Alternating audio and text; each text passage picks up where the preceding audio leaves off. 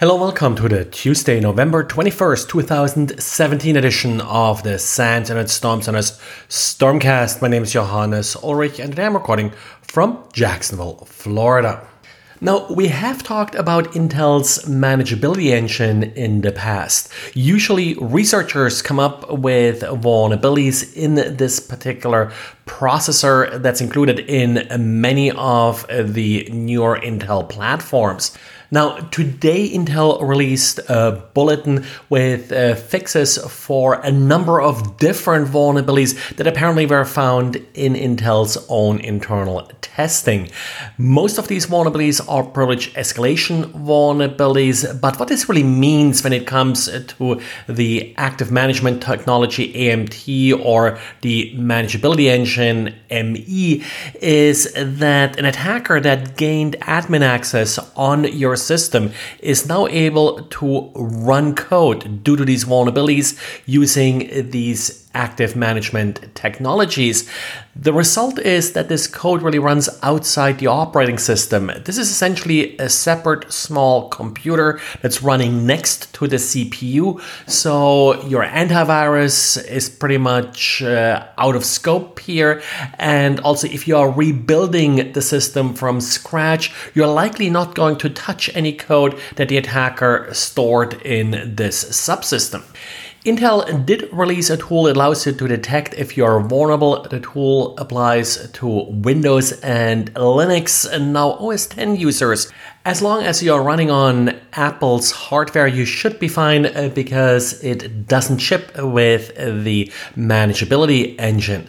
Now, Intel only released a detection tool. It did not release a patch for end users. That's something the manufacturer of your motherboard, of your computer has to do. Lenovo, for example, already released patches according to Intel. Haven't seen any patches from anybody else so far. However, the link that Intel has on its site to Lenovo's version of the advisory currently goes nowhere, so no exa- not exactly sure where to find the Lenovo patch that apparently exists. And talking about processor and hardware flaws, uh, there is now a tool that allows you to chase down these flaws yourself. The tool is called Sandsifter. It was published to GitHub, and essentially it's a fuzzer for x86 instructions. So it does try random, more or less, uh, byte combinations and essentially sees what happens. This tool can be used and has already been used successfully in order to find, for example, hidden instruction, but it can also be used to find any bugs and vulnerabilities in current CPUs. Again, this only works for x86 CPUs, but should work for x86 CPUs from different manufacturers. And Android users who haven't updated to version 8 yet are susceptible to a vulnerability that would allow an attacker to capture the screen on the device or even make audio recordings without user interaction. The problem is the media projection API that was introduced in Android 5.0. This particular API does allow applications to capture its own screen, but due to a bug in the implementation, it's possible to confuse the operating system, and as a result, the attacker is able to capture screens created by other applications. The vulnerability was originally disclosed to Google in January. The patch for Android 8.0 was released in August. So far, there's no word from Google as to when or if they will release a patch for older versions of Android.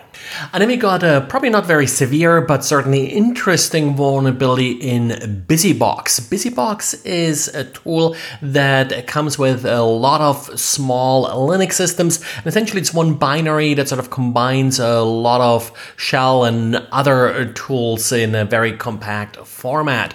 Now, one feature of BusyBox is that on its shell, and it uses a variant variant of the Ash shell, it does support auto completion. Now, the problem here comes up if you do have a malicious file name in the directory that uses control characters. Usually, control characters are sanitized by the shell, but apparently that's not the case if auto-completion is being used. So if you are, like me, a lazy typer and you do use the tab key in order to autocomplete a file name, you may inadvertently trigger these escape sequences. Well, and if you had any issues connecting to the Storm Center or DShield website on Monday morning, we had a database failure and uh, failed over to our secondary site. If you still see any problems, uh, please let us know in case one spot or so didn't fail over correctly. That's it for today. Thanks again for listening and talk to you again tomorrow. Bye.